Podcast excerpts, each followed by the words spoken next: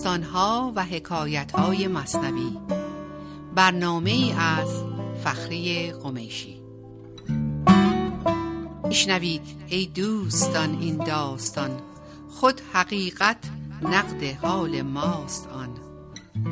دانه معنی بگیرد مرد عقل ننگرد پیمانه را گرگشت نقل. با عرض سلام فخری قمشی هستم.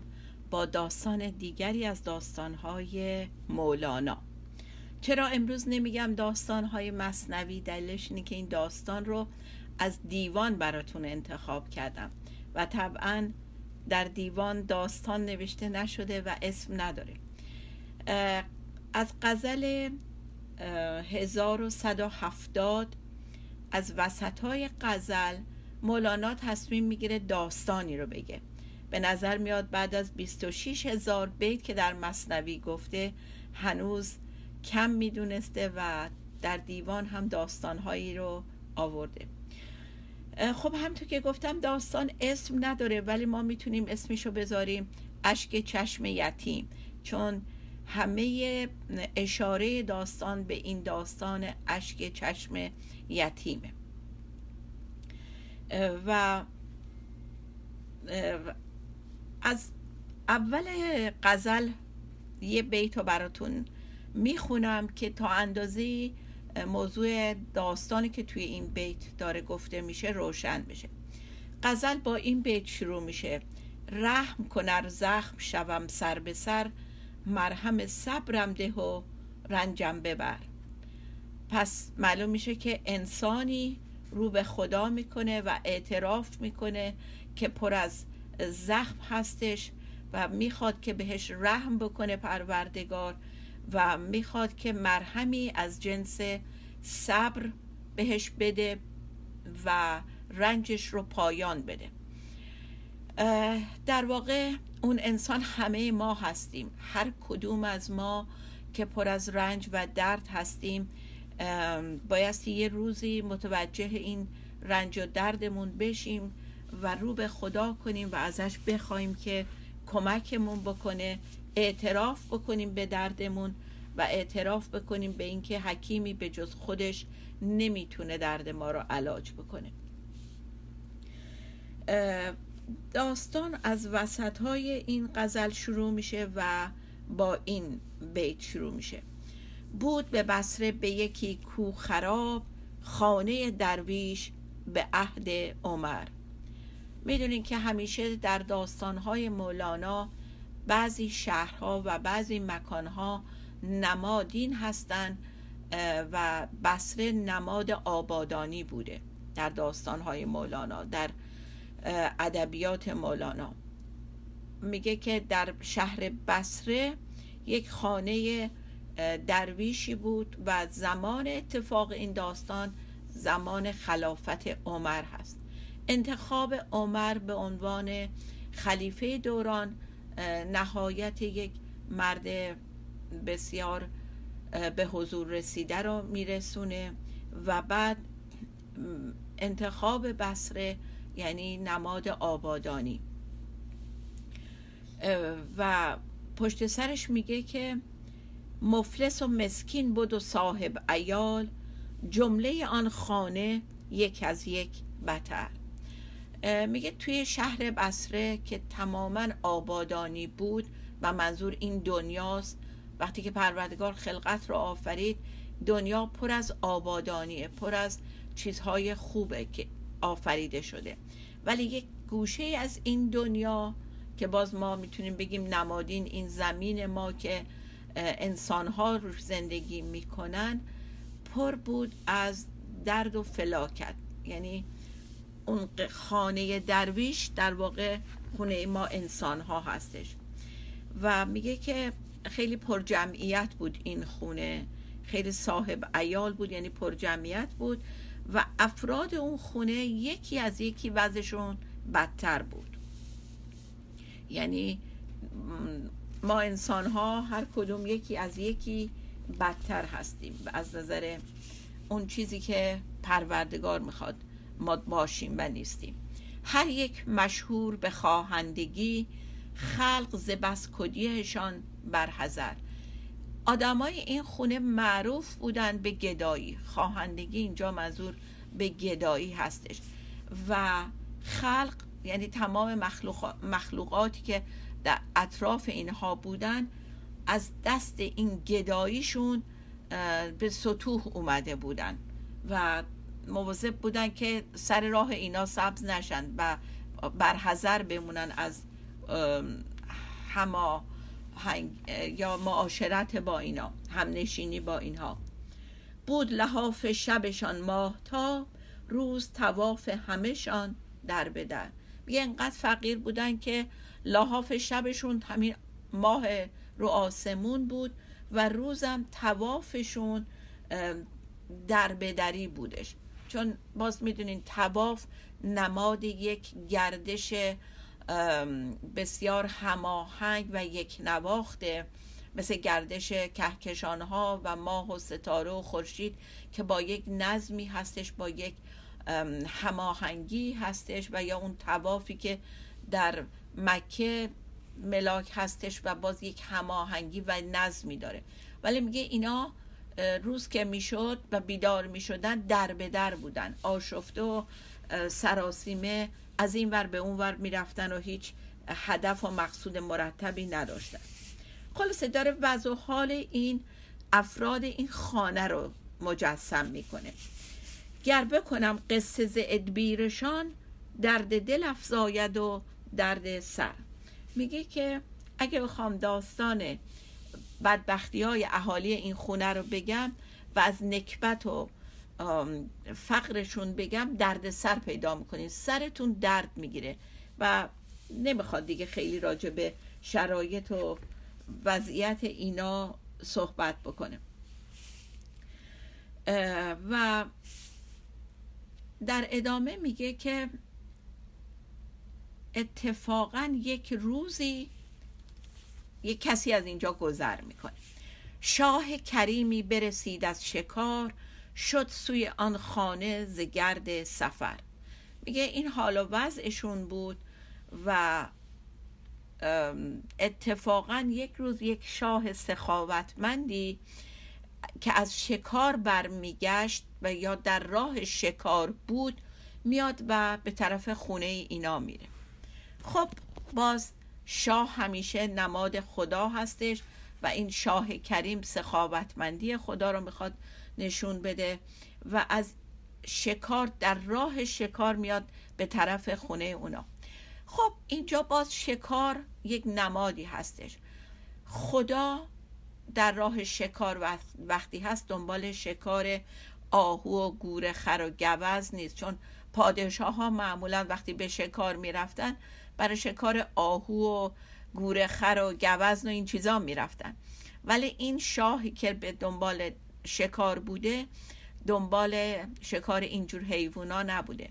دنبال شکار یک انسان به حضور رسیده بوده. یکم اینجا اینو بیشتر صحبت بکنیم. اینکه وقتی پروردگار دست به خلقت ما زد دلیلش این بود که می‌خواست تمام گنجینه که در وجود خودش بود درون ما بریزه و ما بشیم نمادی از, از پروردگار. تمام اون چیزها و صفات و خصوصیات پروردگار رو بتونیم عرضه بکنیم. این داستان هم که همه می‌دونین در کتاب های دینی هست که فرشته ها خدا رو زیر سوال می‌برند که مگه ما چی کم گذاشتیم برای اطاعت از تو که دست به خلقت یه موجود دیگه داری می‌زنی؟ و اون میگه که پروردگار در جوابشون میگه که من یک چیزهایی به او خواهم داد که شما فاقدش هستین و قادر نیستین اونو ارائه بکنین. و اون خصوصیات من بود که بایستی ظاهر می‌شد و برای اینه که من بشر رو خلق کردم. یه خط دیگه می‌خونم از این تیکه و بعد میریم برای قسمت دوم. دنباله این میگه که در بزد از تشنگی و آب خواست آمد از آن خانه یتیمی به در. خب این شاه که در مسیر شکار بوده به طرف این خونه میاد و در می‌زنه. در می‌زنه و بهانش هم اینه که تشنه هست و دنبال آب اومده و از این خونه یک کسی در رو باز می‌کنه و شاه رو در مقابل خودش می‌بینه. این کسی که در رو باز می‌کنه در لسان مولانا یک یتیمه. چرا یتیم رو به کار می‌بره؟ برای اینکه ما همه وقتی که از خدا دور شدیم حکم یتیما رو پیدا کردیم.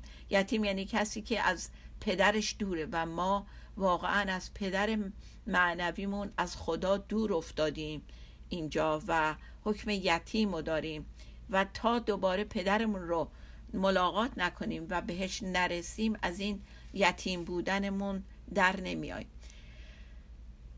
و از اینجا به بعد داستان رو که تو قسمت دوم براتون میگم این محاوره که این یتیم با شاه داره. خب پس تا اینجا دیدیم که یک دنیای آبادی بود ولی یک گوشش مردم گدایی بودن که ما هستیم برای اینکه ما دائم در حال خواهندگی هستیم. از حیوانات از درختان از سنگ ها از تمام مخلوقاتی که پروردگار اینجا برای ما گذاشته ما به بی نهایت داریم سوء استفاده می‌کنیم و همچنان دست گدایی داریم. به طوری که مخلوقات از دست ما به سطوح اومدن. اونجا که میگه خلق ز بس بر حذر این خلق تمام مخلوقات دیگه هستند که از دست زیاد خواهی ما انسان ها به سطوح اومدن. سنگا رو میتره کنیم آب و آلوده می‌کنیم هوا رو کثیف می‌کنیم. حیوانات رو به وضع وحشتناکی آزار میدیم. درختها رو قطع می‌کنیم. تمام این کارهایی که برای بیشتر خواستنمون انجام میدیم باعث شده که مخلوقات از دست ما به سطوح بیان و از سعی بکنن که فرار بکنن. از کنار ما. ببینین حیوانات چقدر از ما میترسن و همینجور تمام مخلوقات دیگه. خب برگردیم با همدیگه بعد از یه تنفس کوتاه به بقیه قصه گوش کنیم. با ما باشیم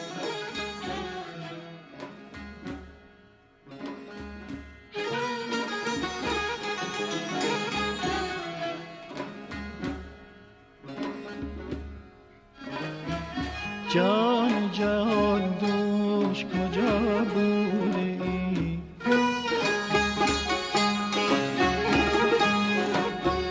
جان جان دوش کجا بوده ای؟ می غلطم در دل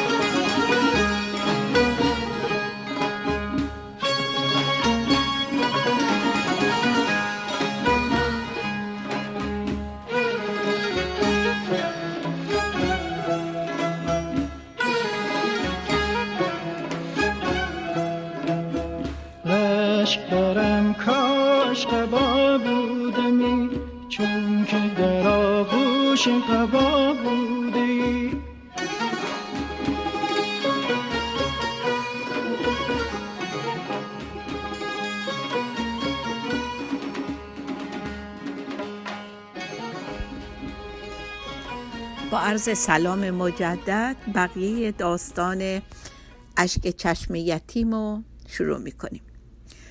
خب تا اینجا رفتیم که شاه در این خونه رو می‌زنه و درخواست آب می‌کنه و یک یتیمی در رو باز می‌کنه.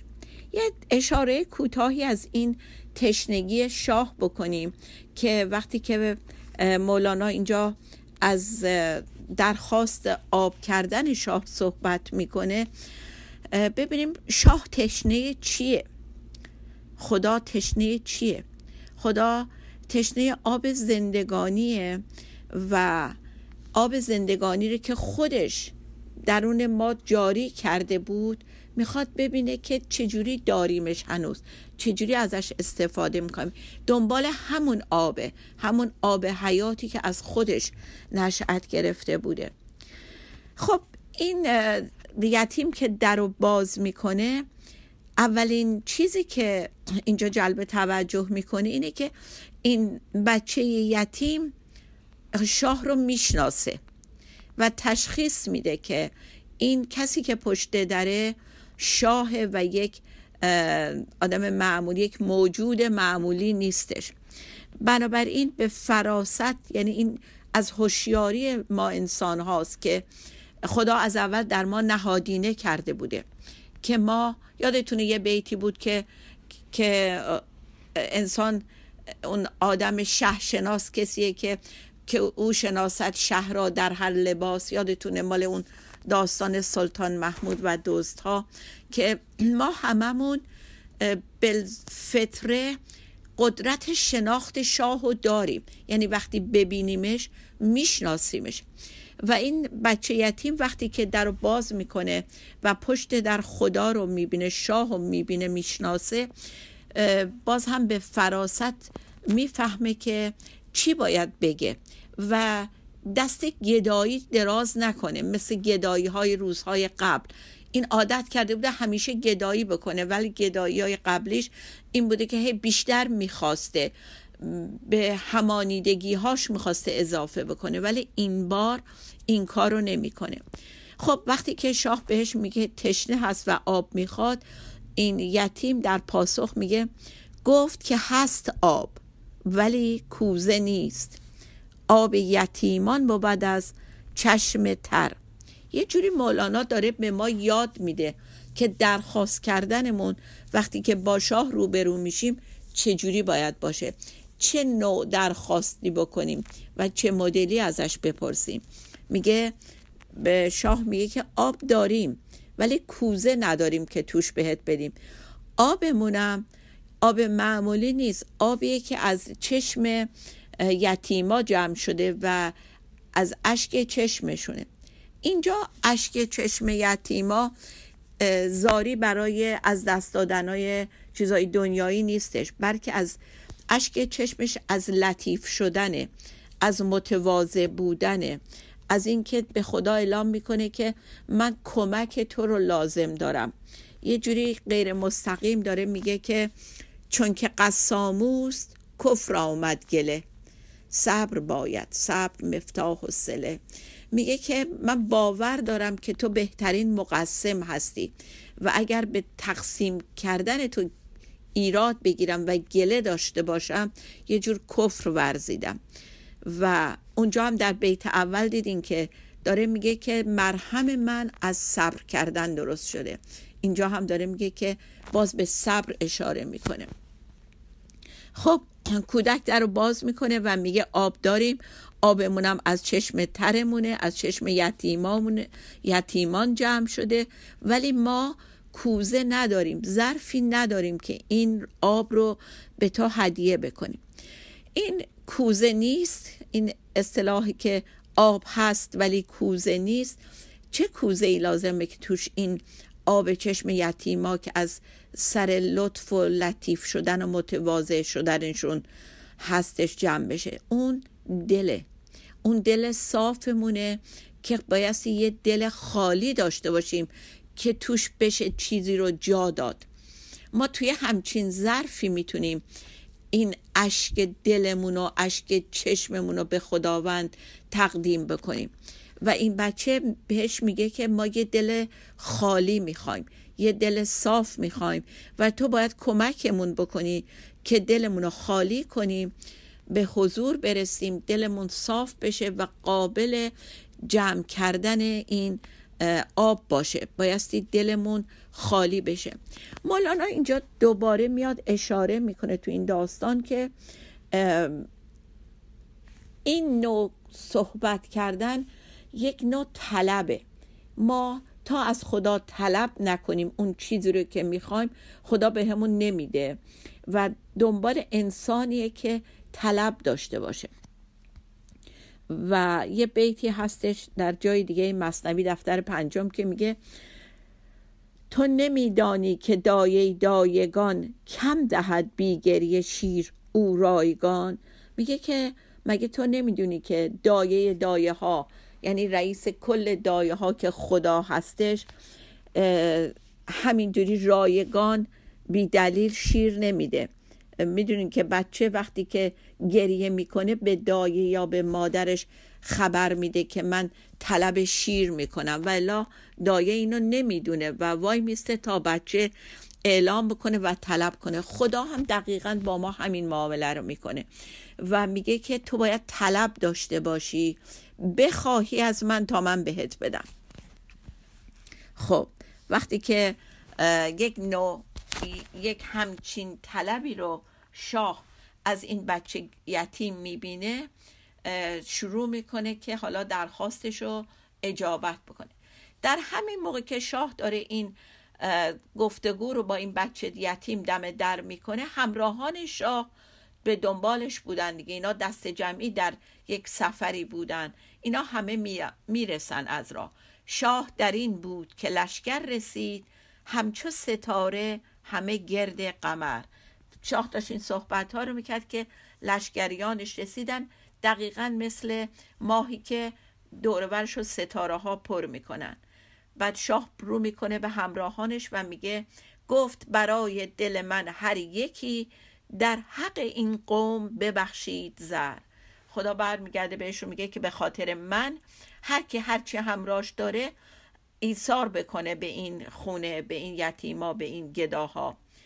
و گنج شدن خانه ز اقبال شاه روشن آراسته زیر و زبر. خب همراهان شاه که طبعا همه مخلوقاتش بودن و از جمله انسانهای به حضور رسیده مثل مولانا اینا شروع می‌کنن هرچی داشتن ارائه می‌کنن و اون خونه تبدیل به یک گنج میشه.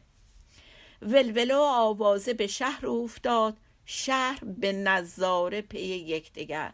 خبر این خونه ای که تا دیروز تو فقر, فقر و فلاکت بود و حالا یک دفعه تبدیل به گنج شده به گوش اهالی شهر به بیرون این خونه می‌رسه و شهر به نظاره به نگاه کردن جمع میشن بیان ببینن چی شده و چه خبر شده. گفت یکی کاخر این مفلسان کشت به یک روز نیاید ببر. یکی برمیگرده میگه آخه ای آدم های مفلس بیچاره دیروزی. حتی اگه یه چیز رو کاشته بودین که یک روزه نتیجه نمی‌داد. همون قانون مزرعه باید صبر کنیم تا سبز شه. حال شما دی همگان دیده اند.